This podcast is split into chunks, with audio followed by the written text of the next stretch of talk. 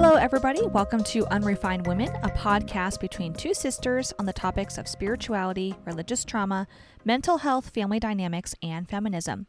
We're very grateful you could join us today.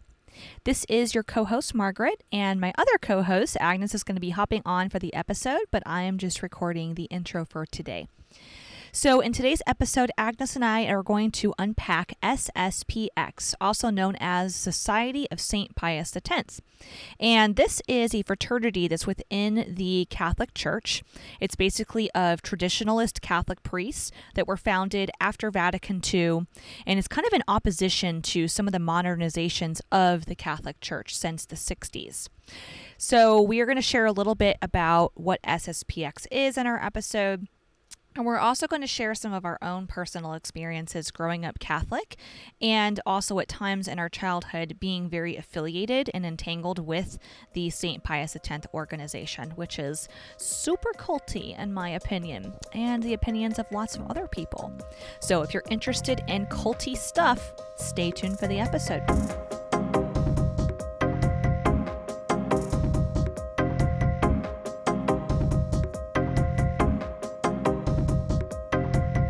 Agnes, you want to take it away and share about SSPX and what actually share what SSPX means. Okay, SSPX means the Society of Saint Pius X. So, I went to an SSPX school, like a high school founded by SSPX and growing up we've we kind of went to several different churches growing up, but for the most part uh, we did dabble a lot in like going to SSPX churches and in being in that sort of community.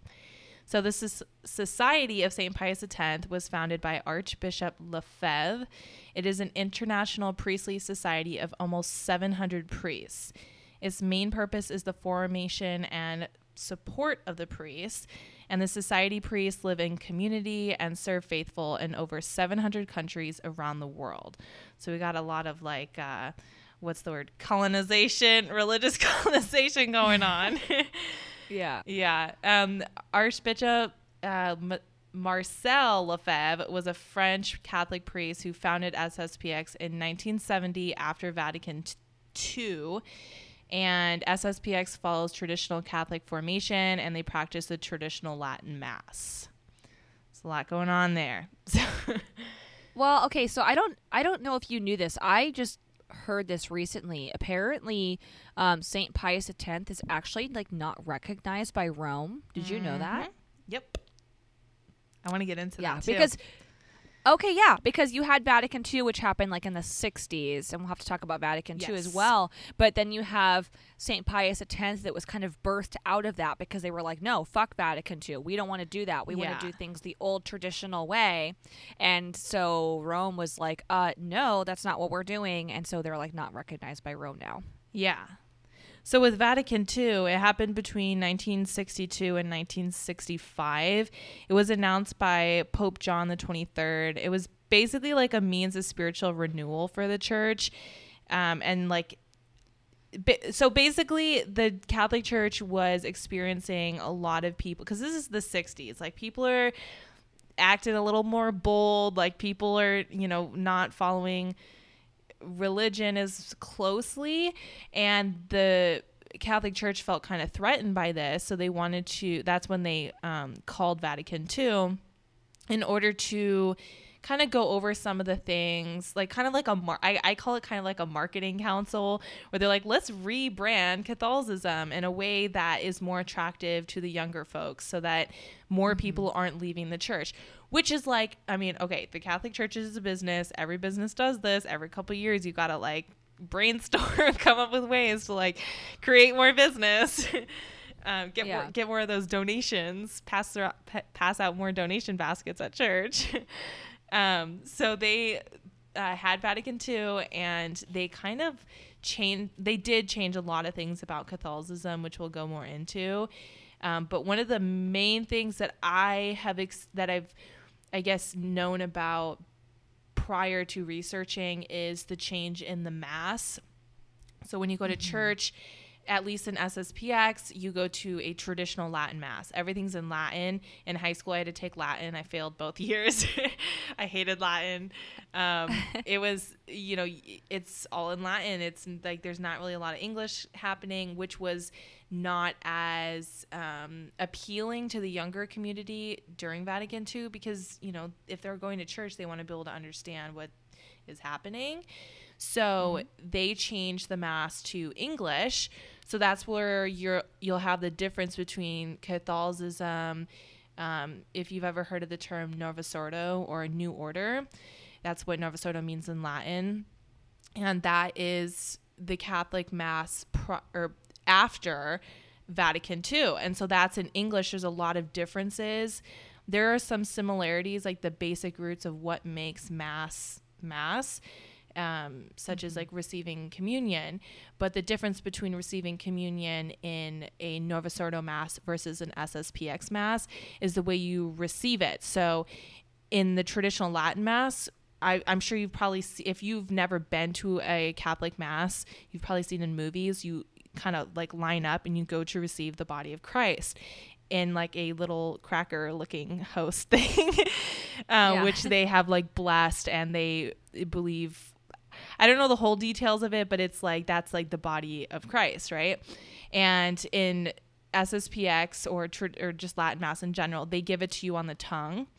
Um, because as the receiver of the body of Christ, I basically don't have like the right or like the holiness to like touch it with my hands if that makes sense. Um, versus in Novus Ordo they give it to you in your hand. So you hold your hands out and they say like body of Christ I don't know. And then they put it in your hand and then you yourself put it in your mouth and then you eat it. There is so much controversy around that. Um, so that's like one of the main differences that I remember growing up and there's just tons of other stuff like what the priest wears and I could go on and on. So with Vatican II well, also well also like in the English mass the priest faces the people so it's more mm, of a mm. community like it yes. feels like so then you have the priest and the congregation facing each other. The priest is speaking in English, the people can recite things back. It's more com- I think communal. The Latin mass feels more segregated. Like I think that I do think, especially now as an outsider, I I do recognize that the Latin mass is very beautiful. It's this very mm-hmm. ancient ritual. Yes, and people really have a lot of nostalgia for the Latin mass. But the priest wears very um, lavish vestments, garments for the for the liturgy. Like real gold, or, like woven into these vestments. Yeah, yeah. These are like these vestments, expensive. Like thousands of dollars. Yeah. Very expensive. Yeah. And then the priest, but the priest has his back to the congregation. So he's, you know, facing away from the people, speaking in Latin and as a con- in the congregation, you don't feel as connected. You feel like you're more of this outsider kind of witnessing the mass happen. Yeah. Um also I was going to say too, so when there's a certain point in Catholic ch- mass where you have the consecration. That's where they take the the crackers, you know, and basically say these prayers, which then turn the crackers into, they say, the literal body of Christ that you then consume for your salvation. So there's certain words that they say during the consecration. In the old Latin mass, they would say, you know, I can't remember all the words, but I remember they have. It's basically like I'm, you know, turning the bread into the body of Christ. Um, do you know this, Agnes, about for the salvation? Or hold on, what, what are the words again? I have to like Google it. Oh, the consecration. Remember, it's yeah during the consecration, the, it because the words changed, and I remember that was like a really really important thing in Vatican II.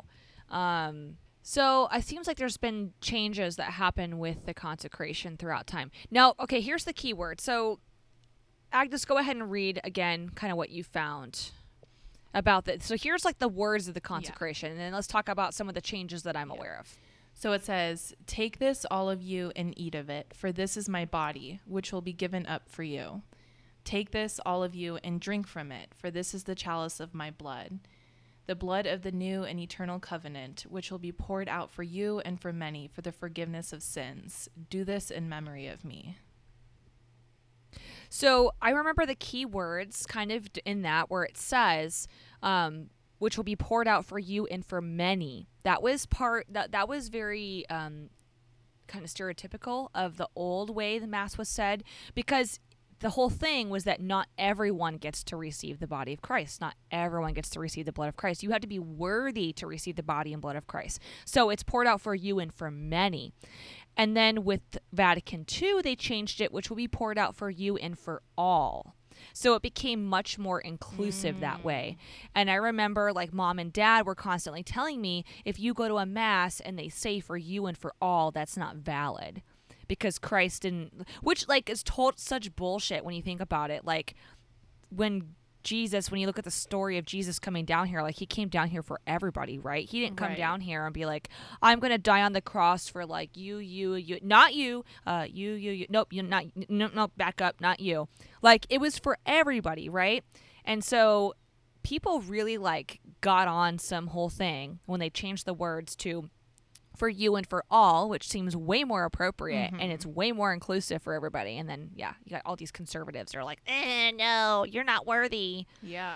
So I'm not yeah. so much sure about the new order, but I know for like the Latin Mass or at least SSPX, they teach you're not supposed to receive communion unless you've been baptized. And then you have the whole first communion ceremony, which is like between like seven to 10 years old, depending on what church you go to. Um, where your child, which is like a whole other thing, because then you have your first confession where you have to go sit in front of a priest and confess your sins because, you know, a seven year old is disappointing God, apparently. mm-hmm. So, yeah, it's there's a lot of controversy around it. I just know like SSPX, they're so so strict about these types of things. And that's where things started getting rocky. So what I've like learned, so we have we've learned that the pope is he's the head of the church, right? And mm-hmm. the first pope, what was it, St. Peter, St. Paul, something like that, who founded the Catholic St. Church. Peter. And um he was the first pope, and then they have it's like a like a royal family, or you know, it goes it passes down or a presidency, and um, it's for life. But the whole thing with being a pope is that you have papal infallibility. So that basically means that everything that the pope says is like word of God. Like he has special superpowers. Everything he says, everything he preaches, that is like God channeling through him, right? So everything he says goes. Like okay, like no questions asked, like that is what God wants. Which is problematic. Very problematic. I think that's so so problematic. Like when you have someone that's in a place of authority where there's no checks and balances happening, where they can do and say whatever they want mm-hmm. and they're infallible, like that just breeds yeah disaster. I think corruption. I think in like the last of power. I think in like the last hundred years though, there has been more checks and balances. So like it's not like the pre- the priest or the pope will say like you know, the sky is orange and suddenly the sky is or whatever is fucking green. It's not like there are more checks and balances, but at the end of the day, it's still that we still have that word papal infallibility that can back up what the pre or what the pope says. And mm-hmm. the issue with SSPX is that they branched off because they did not agree with the outcome of Vatican II and they wanted to con- continue to practice the traditional rites of Catholicism. But by this, they're now, you know, disobeying the Pope. So they have to mm-hmm. find like a guiltless way of disobeying the Pope without disobeying God. And because of this, then there's been more people coming out saying, well, you know, you know, like people saying like, well, he's not really the Pope because this word was said when he became, I don't know, like just like weird stuff like that, trying to like disprove his place as the Pope. Um, I also wanted to touch on, if you're okay with this, some of the other changes that came about with Vatican II, because like we've just talked a bunch about like as a per as, as a person in a congregation the things you're going to notice right away like the mass being said in english versus latin. The words of the consecration have changed. How we receive communion has changed. You know it's more communal versus the priest having your back. So there's all those kinds of things like that you notice at church on sunday. But there was also kind of a cultural shift. Again agnes as you said the church was kind of needing to rebrand itself. It was trying to catch up with the times here in the 60s so that you know more people would continue to go to church and feel included. So, some of the changes that also came about to kind of update the church, because remember, the church is like 2,000 years old now at this point. The world is a very different place. So, part of what Vatican II also sort of solidified was that the church was going to um, basically recognize democracy and religious freedom, you know, important things in today's day and age prior to that, I guess the church did not believe in religious freedom. And I, Agnes, you and I were kind of like raised in this too. It's basically like, oh, Catholicism is the one true religion. And if you're not Catholic, there's no way you can go to heaven, which is like super fucked up. Um, I was taught that basically, like, oh yeah, all that that was traumatizing as a child. I have to say, oh yeah, um, all of your friends who are not Catholic, they're all going to go to hell when they die. And that sucks when you're like a kid, like playing with your friends outside, and in the back of your head, you're like, oh my God, I love my friend, and they're going to go to hell. So that sucks. So the church, yeah, formally recognized democracy and religious liberty.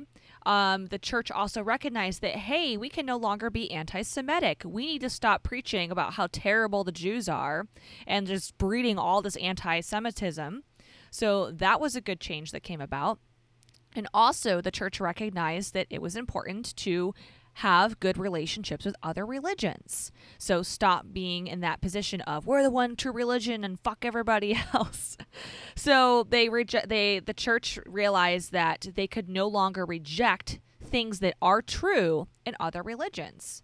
Because I mean, Agnes, I know you and I believe this that like I don't think that one religion's going to have it all figured out. Like I think that different religions can have different pieces of the puzzle and different pieces of truth.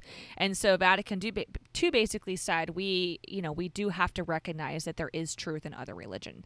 So good shit that came about, but then you have like SSPX and you know, like kind of our mm, parents yeah. and our community we were raised in that we're like, no, fuck all that. We're going to be this little tight bubble where if you're not in this bubble, then you're going to hell and you're not yeah. worthy of God's salvation and all this stuff.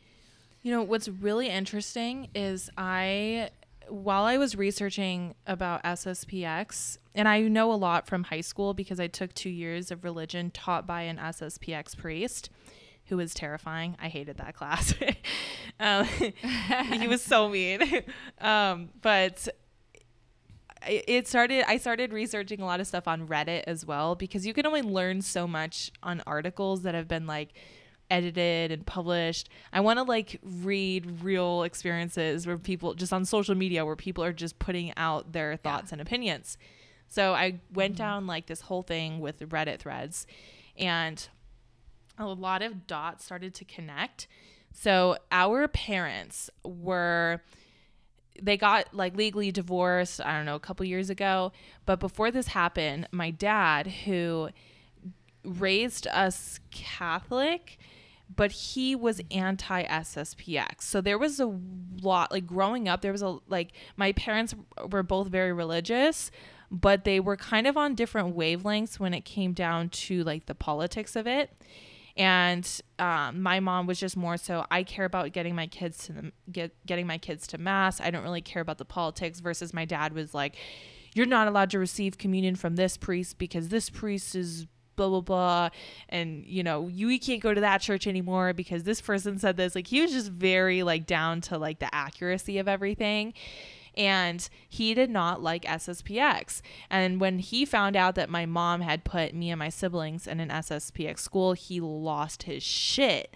And for me, I'm just like get I didn't I wasn't happy being at an SSPX school cuz to me I'm like this is traumatizing. Like um this is too strict for me but I was confused on why he was so angry about it, even though he's like diehard Catholic. Like it's really weird. So and and da- and he's also like diehard. Like, he's very anti-Vatican II. Yeah, he is very much like a traditionalist, but like anti-SSPX. It's very weird. So I well, I think that there, I think there's like personal history there. yeah, oh for sure. because like I there's personal history because um we've touched on this in other episodes a little bit but there is in the state of kansas there's a town called st mary's. It's like this tiny little rural town. Mm-hmm. and it's kind of like the american epicenter for sspx they have a massive parish there. Um, it's like several thousand families go to this church. Not only is it a church but it's also like a school. It's a dor- um, like a, they have like dormitories Like they have a college like yeah. yeah, it's like kindergarten all the way through college. Um, and it's segregated by gender. So, like, literally, like, boys and girls all have separate classes. I think only, at least, I think, like, years ago, like, little kids could, like, if you were, like, kindergarten, you could, there was boys and girls in the class, but then I think they segregate the classes after that. Um, and so, anyway, um, that's where our parents met was in St. Mary's, Kansas, because our mom went to high school and college there. Um, and then our dad got a job there in 1989, I believe, teaching music at the school, and he was the church organist. And that's how our parents met.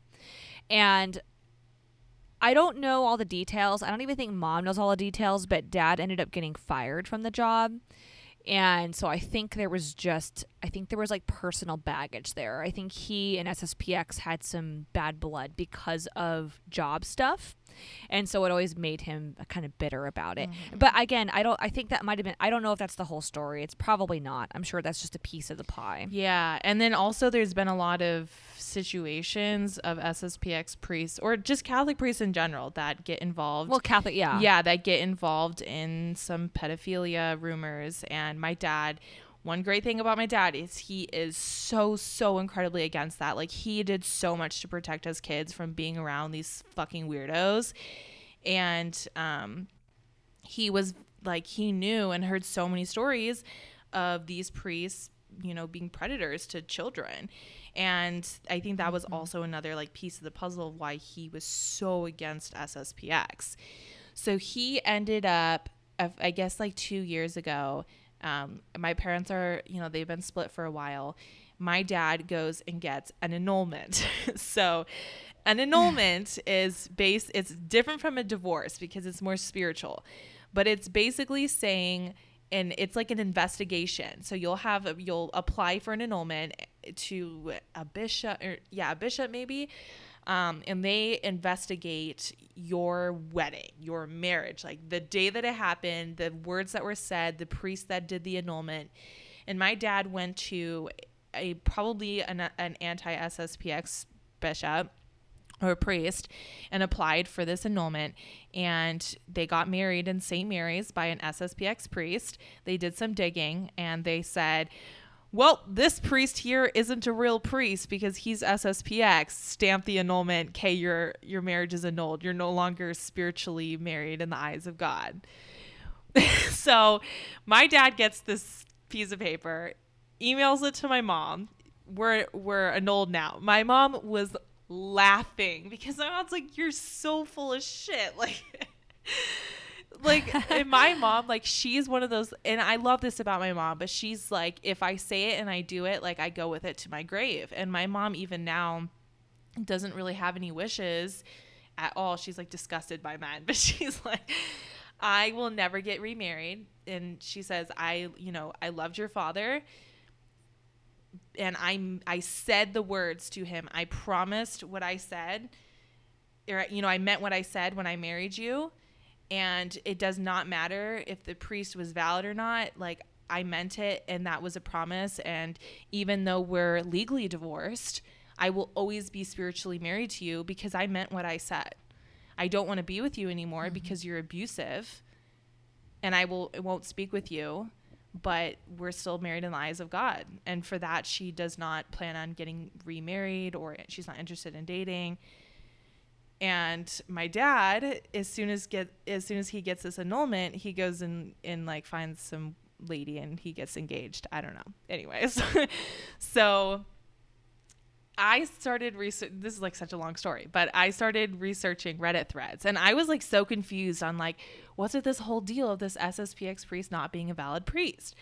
So the dots did not connect until recently when I was reading this, and someone was talking about the SSPX relationship with Rome. So Rome and SSPX aren't very they're not best friends. And yeah, apparently I've no, I, I could do more research on this, but from what I've seen and what a lot of people were saying is that Rome doesn't technically recognize SSPX priests as real priests because in order to be a oh. priest, oh. there are certain protocols that you have to follow and the Catholic religion is very, very rooted in like rituals and ceremonies. These specific words that are said during a certain, you know, like a sacrament, whatever, is extremely important to whether something is valid or not. Like we were talking about the consecration of the host and the word, what was it, many and all, and the difference between those mm-hmm. two. It causes like wars. So, Rome doesn't technically recognize SSPX priests as priests. So that means I think I read online it was like what 700 about 700 SSPX priests altogether in the world. Apparently, none of them are actually priests according to Rome. And in the Catholic religion, in order for you to be married correctly and the way that they view marriage, you have to be married by a Catholic priest. So the way that my dad got an annulment, which now makes sense to me, is that technically that priest is not a, not a priest according to Rome, which means that marriage it would not be valid, which is like, you know, if they believe that, they believe that. I think there's a lot of um, muddy water around that. So Hey everyone, we hope you're enjoying this week's episode. We'd like to take a quick moment to pause and tell you about our Patreon. Unrefined Women offers a pay what you can model in which each tier has access to the same content and community. This follows our values that each person is worthy and deserving of connection, regardless of financial circumstances. And some of the benefits to joining our Patreon include access to our virtual monthly Sunday brunch, online private community where we share Q&As, memes, behind the scenes content and general conversation. Additionally, we post a bonus episode each month. You can access our Patreon by downloading the Patreon app or going to patreon.com on your browser and looking up Unrefined Women. As always, we are so grateful for your support. Running a podcast requires a lot of time and financial commitment on our part. Thank you so much for being a part of our community. And now back to the episode. Which is so crazy because when you think about like the types of people that tend to gravitate towards SSPX are people that are like extremely conservative, mm-hmm. have like really, really out there like far right wing political beliefs. Um, they are tend to be um, have very controver- controversial topics and opinions that are not celebrated in popular or like modern mm-hmm. society, mm-hmm, really. Yeah. Um, and you have people that really, really, really like take so much of religion and the Bible like extremely literally. And they're like very homophobic, and then it's like you can't have sex till you're married, which is then so ironic because it's like, wait a second, are any of them even married? And they're having like 13 children, you know? um, yeah, that's another thing is that that's another kind of like trait in uh, like SSPX, you know, and really like these cult sectors of Catholicism is, you know, no birth control allowed. So you have huge families like ours. Mm-hmm. You know, we had nine kids in our family, and that was not uncommon at all. Mm-hmm. Yeah. So I wanted to touch on something because you mentioned this about how in the Catholic religion it's so strict, like the language that you use, the exact words that you use when it comes to these rituals. And I personally find this really, really problematic because I feel like since having like my own relationship with God and, and embarking on my own spiritual journey, I've realized that, you know, yes, like words are important. Like we can we can have language and words to kind of symbolize something, but it's more of trying to communicate or symbolize something that's in our heart, right? Mm-hmm. And and really at the end of the day, it's what's in our hearts that's the most important thing.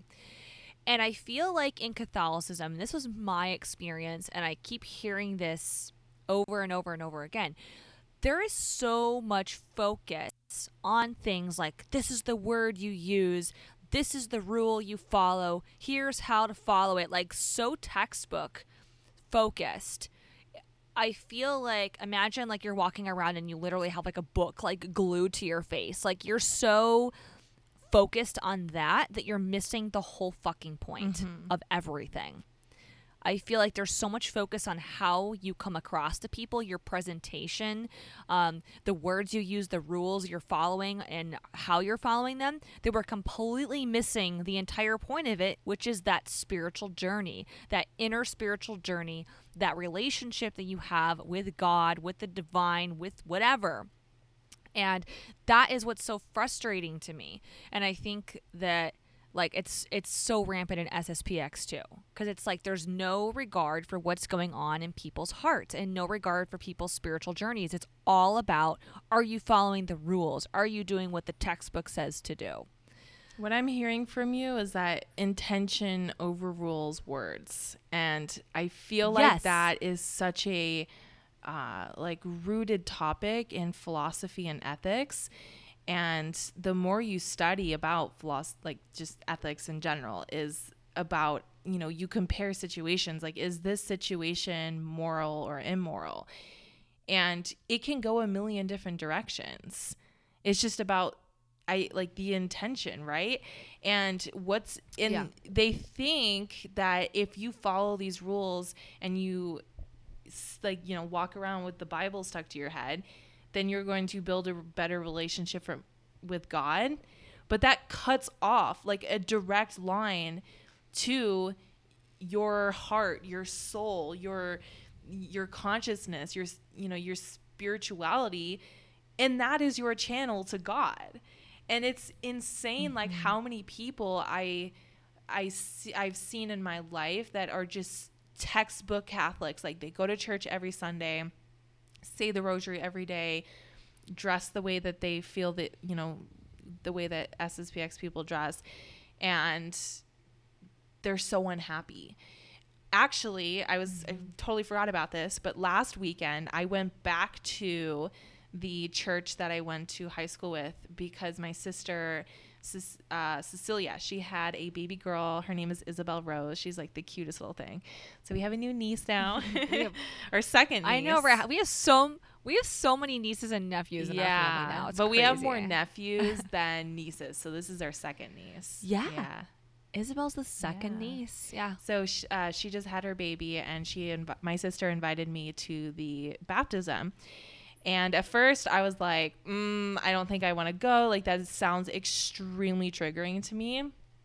Um, but I um, texted my mom. This is ugh, this like makes me cringe. But I texted my mom and I was like, okay, Cecilia invited me to the baptism.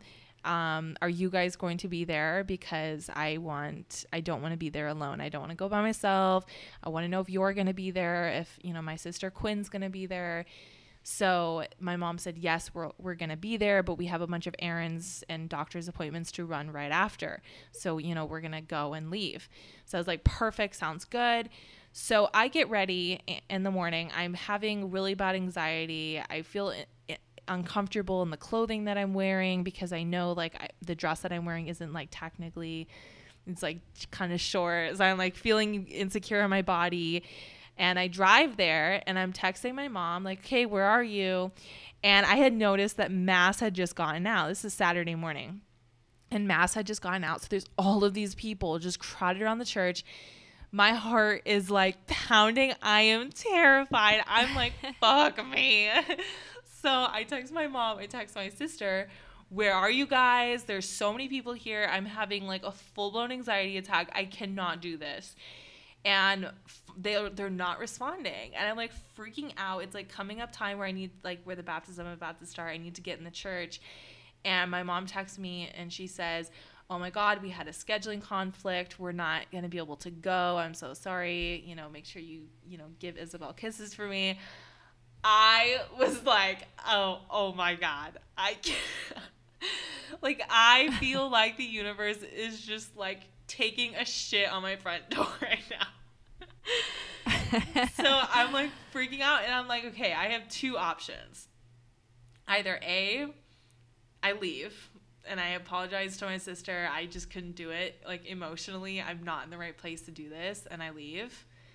Or B, I I go and I just say fuck it. Like I want to be there for my sister. I don't want to make this a huge deal. I want to see her baby and I, I don't want this to get in the way of our relationship, which can be tricky since we have, you know, two different religious views. So I finally said, fuck it. So I just marched my ass through the church. Everyone's like watching me. It was so embarrassing, but it ended up being fine. Um, there were a few experiences that I had, like speak, like I ended up running into some priests that, like, actually the priest that was my principal when I was there, which was extremely uncomfortable. But I don't really want to like dig into that. But I remember like being in the church and just observing, observing everything, and just thinking about all of the memories that I have, like just in this church, not even the school that's attached to it, just this church, and just the the the things that I've gone through, like the therapy sessions that I've had with God in this church. And I in like the beauty of this church, like mind you, if you guys ever want to look it up, you can. It's uh, Our Lady of Sorrows in Phoenix, Arizona. Like you can Google it. The church is beautiful. It's a several million dollar church. They built it like five, ten years ago. And in the inside, it's it's stunning. Like Margaret, you've been there. Like the mm-hmm. like marble floors, gold decorations, like paintings, relics, statues. Like yeah. it it's insane. Like being and it's not even like a like it's not any different than like other churches. Like it's slightly more new, but these like Catholic churches are really decked out. And I remember also observing some of the people in this church as well and there was this one man I, I don't recognize him i don't know anything about him but he was in the church is way past we're having like a private baptism in the corner of the church. And this man is just sitting there kneeling and he's praying and he's kind of hunched over and he just looks miserable. And we've all been there. Like i'm sure you've been there just in church just like please god i'm struggling over here. And Right. It, it makes me so sad because it makes me think of the experiences that I've had in the church where I have just been asking so many questions to God like why is this hard for me? Why can't I do this? Why is this difficult? And it's because I was trapped. Like now being out of the church for years, I realize how much how many of those anxieties have gone away because I stopped living my life by somebody's else's rules. I stopped worrying about whether my knees were covered or my shoulders were covered. I stopped worrying about whether I was going to get kicked out of a school. I stopped worrying about being caught with a boy or being in a relationship with someone. I stopped worrying about my sexuality like all of these things that made me like literally cry myself to sleep, cry in church, just feel like absolute fucking shit about myself. It went away when I left the church. Like I stopped feeling guilty Damn. for being a human being. And it fuck, that's so powerful. And it just I hate to see people that are like older people, like people that are, you know, older and they're in this church just suffering. And I'm not saying that they're doing life wrong or or anything bad about, you know, their relationship with God, but I just see so directly now like how the community, at least of SSPX in this situation, is is blocking like a heart valve between God. Mm-hmm. It is a you know, it's a brick in the road b- between their relationship with God. mm-hmm Yeah. Cuz I think so we get we're so caught up in the words of everything. And I I had a conversation with someone once and we were talking about this. Like it is important like language is important. Like we like it is important. Like, look around at the world around us. Look at just the racial reckoning we're having in our country, all the civil unrest. You know, the words that people use are very powerful because of the meaning underneath the mm-hmm. words. Mm-hmm. The problem is when we get so focused on the words themselves that we completely divorce ourselves from the relationship um, with those words, what they actually mean. Mm-hmm that's where things get so bad. And I think that's what's happening in the Catholic Church is it's so focused on this is the rule you follow.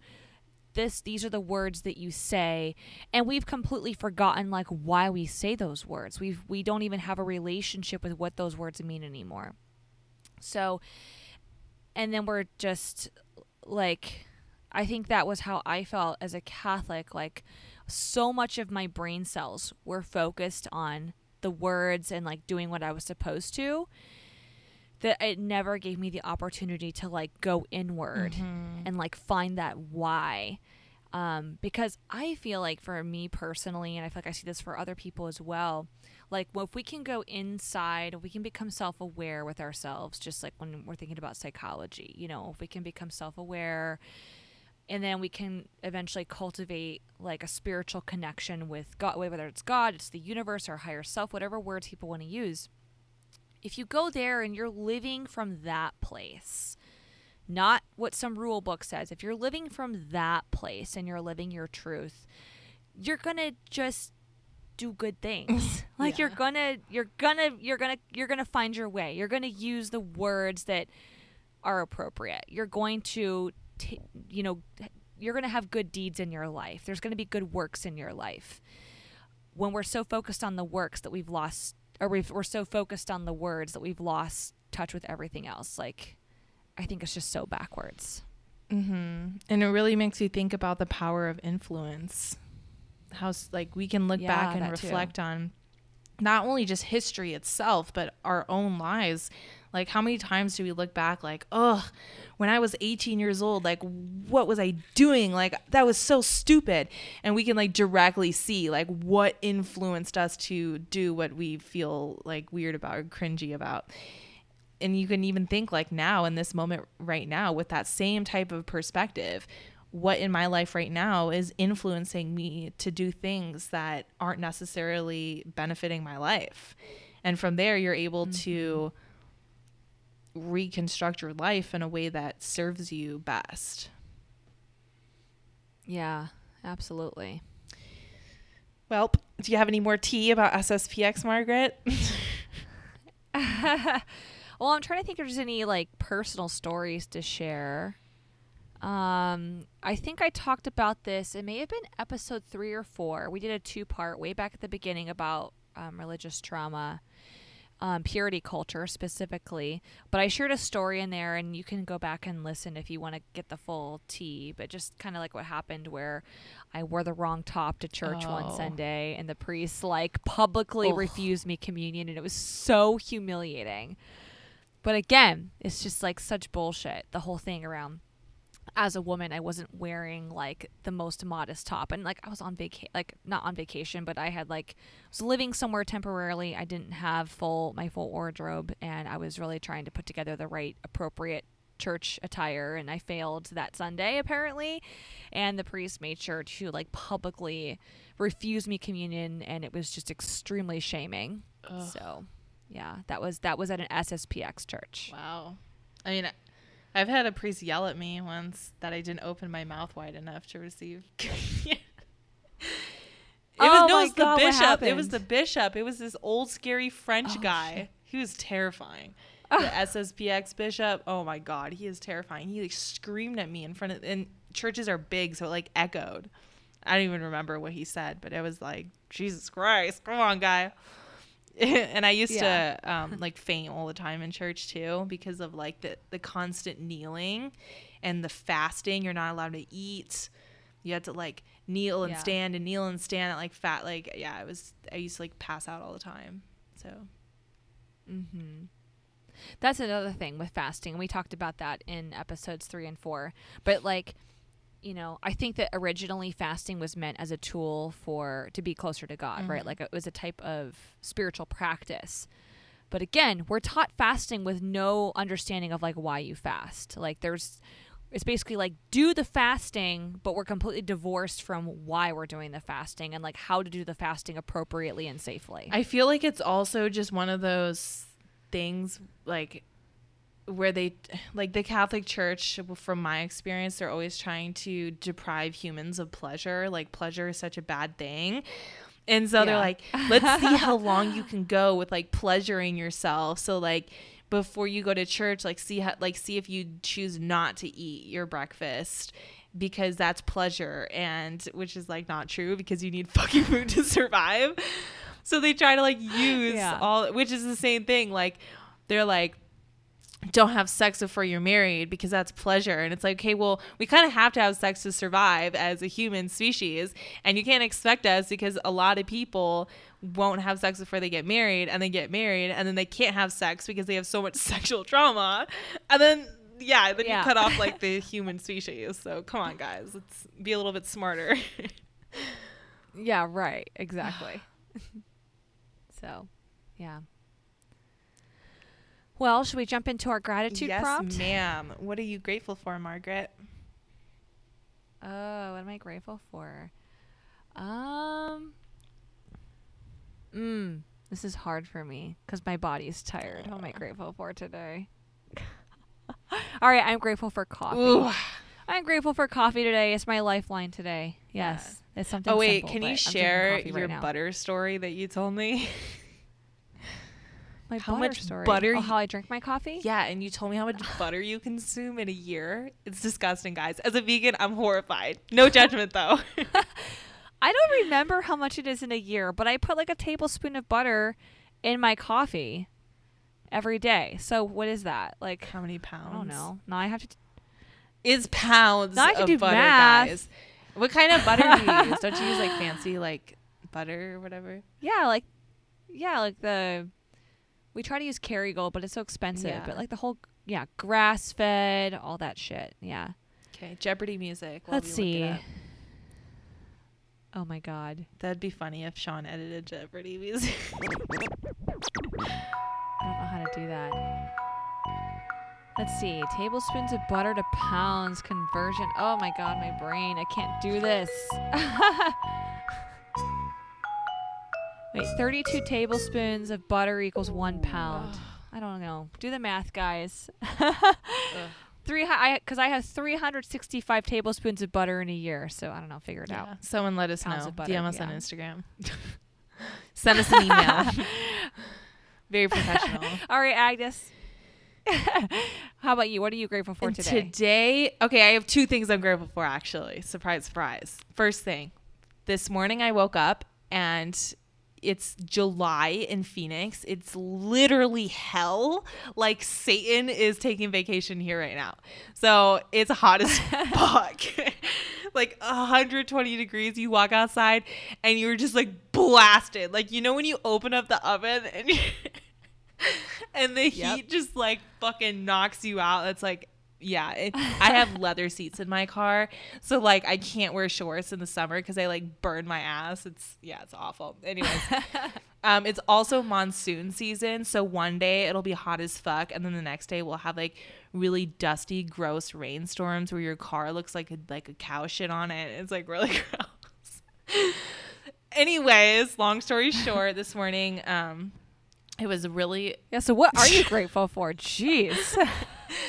Um, it was really gloomy this morning, and I was taking my dog out for a walk, and the wind was blowing, and it was like kind of raining a little bit, which like in Illinois, I would be like, oh, this is depressing. But in Arizona, I was like, this is so nice. Like, I'm just so grateful that like it's like kind of cool, and the I can feel the wind on my face. So I'm grateful for that. And the second thing I'm grateful for is Trader Joe's because guys, Trader Joe's is literally like the best store in the entire world. Like I know I sound so dramatic cuz growing up, our parents, we never really went to Trader Joe's. I'm so going off on We a tangent right now. yeah. But we used to have every year, it was always on my birthday. My birthday is December 27th, two days after Christmas. And on my birthday or around that time, my family would throw a Christmas party and my dad would invite all of his priest friends. So we'd sometimes call it the priest party because it was just a bunch of priests and religious people. But it was so fun. Like everybody was drunk, everybody's having a good time. We had great food. It was just a good time all together. And there was this one priest friend, I do not remember his name, but he would go to Trader Joe's before he would come to the party and he would just get all the good shit, all the chocolate, the mm-hmm. goodies, like everything that you could think of as a kid, like that you want from Trader Joe's. He would just bring bags of Trader Joe's and just leave it for us kids, and we get to snack off of it. And so, I Yeah. thought like Trader Joe's is like the best thing in the world. And then as I got older, I kind of realized I was like, I could like go to Trader Joe's. I could just like go and like go grocery shopping. And so I've been doing that. Yeah, you didn't have to wait. You didn't have to wait for Christmas Yeah. time for someone to bring it to you. Yeah, and Trader Joe's has just been coming out with like so much good stuff and like amazing vegan options. Their ice cream. Also, okay, I need to shut the fuck up, but Margaret, Trader Joe's. This is turning into a sponsorship, an unpaid sponsorship by Trader Joe's. What the hell? okay. Margaret, remember how much we love the ube ice cream from that place near your house in Yes. Vegas?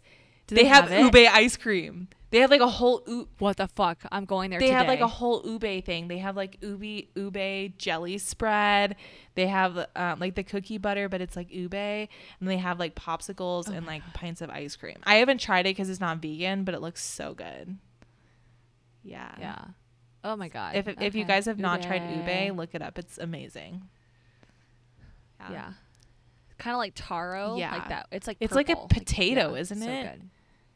It's like Yeah, a it's like a purple potato, potato. but like It's so you wouldn't think you wouldn't think it's like that. It's like really good. It's yeah. Yeah. Sweet. It's good. So, anyways, that's what I'm grateful for. Trader Joe's sponsor us. We believe in the power of taking even one minute a day to breathe and find gratitude in the little things. Wherever you are, if you are able, close your eyes, take a deep breath in and out, and reflect on something that you are grateful for today. We are so honored that you could join us in this discussion today, and we hope you have a beautiful week.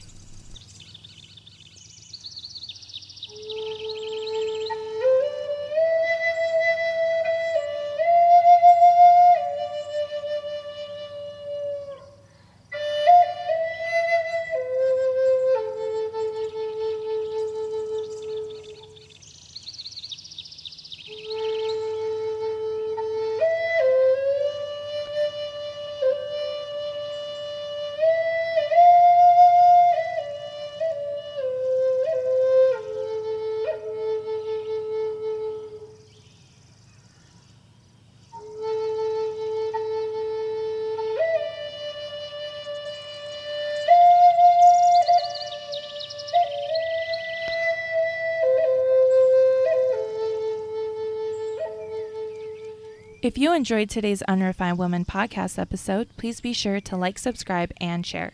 To check out other episodes, please visit our website at unrefinedwoman.com, Spotify, Apple Podcasts, and Google Podcasts.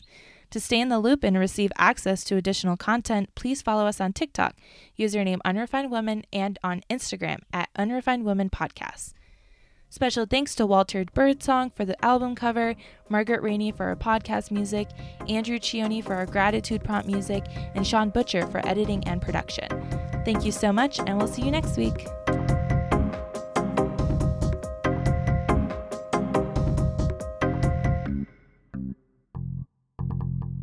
Yeah, exactly. That's when I was like, I'm tired of trying to act like a professional adult. I'm just going to be me.